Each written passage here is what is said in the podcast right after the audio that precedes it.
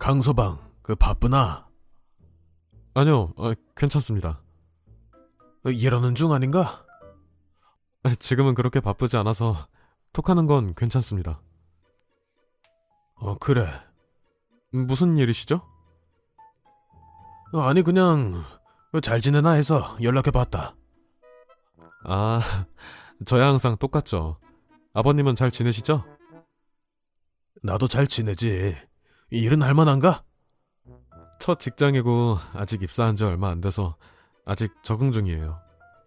첫 사회생활이니까 잘해봐. 뭐든 처음이 가장 중요한 법이야. 네, 그렇죠. 아버님, 어제 강릉 다녀오셨죠? 어, 그래.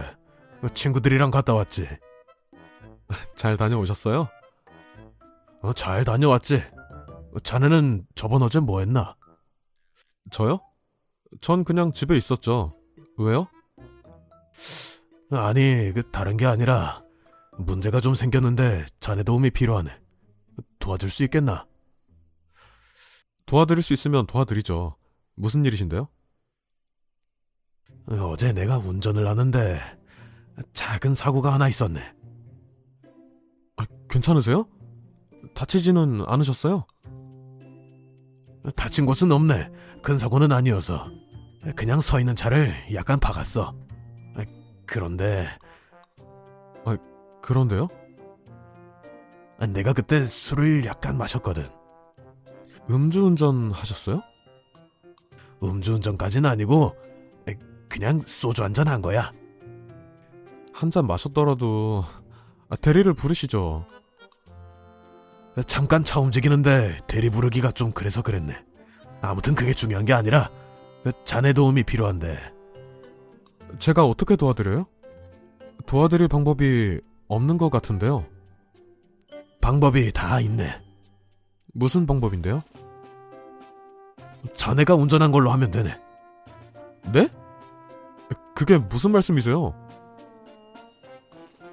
그냥 전화 가면 자네가 했다고 하면 되네. 아, 전 그날 집에 있었는데 어떻게 그래요? 집에만 있었으니까 괜찮은 거야. 내가 일은 다 처리해 놨으니까 자네는 그냥 그렇다고 얘기만 해주면 되네. 아니, 그게 말이 안 되잖아요. 아버님이 사고 내신 걸 왜 제가 했다고 해요? 어, 자네는 잃을 게 없지 않나. 이제 사회생활 시작했으니까 다시 시작한다 해도 비슷할 거 아닌가. 나는 지금 이 사고 때문에 잃을 게 너무 많네. 자네가 조금만 도와주면 내가 자네 미래는 책임져 주겠네. 아, 그래도 아, 이건 아닌 것 같아요.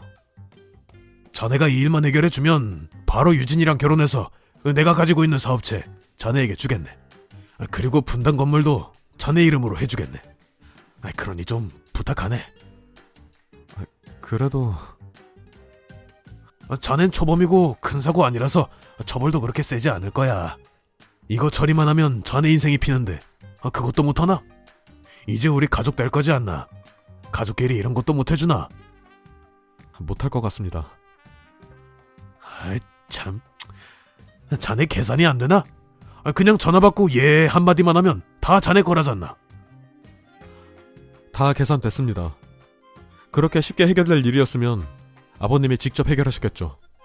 그리고 저 그런 돈 필요 없습니다. 왜 이렇게 말이 안 통하나? 절대 아버님 부탁 들어드릴 수 없고요. 유진이랑 결혼도 다시 생각해봐야겠네요.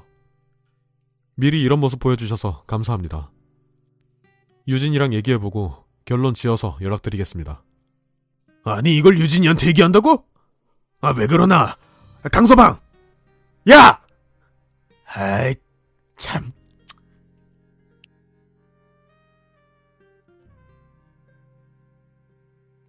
결국 저는 결혼 취소했습니다. 잘된 일이라고 생각해요. 예비 장인어른은 그 당시 저 말고 자기 직원에게 부탁을 하다 결국 덜미가 붙잡혀 가중처벌을 받게 되었어요. 집행유예로 끝날 수 있는 일을 기어코 징역형을 받고 말았죠. 예비 장인어른이 그렇게 길을 쓰고 사고를 덮어씌우려고 한 이유가 다 있더라고요. 장인이 운영하는 사업체 돈을 횡령했는데 그걸 처리해야 할 시간에 그 사고가 일어나 버린 거죠.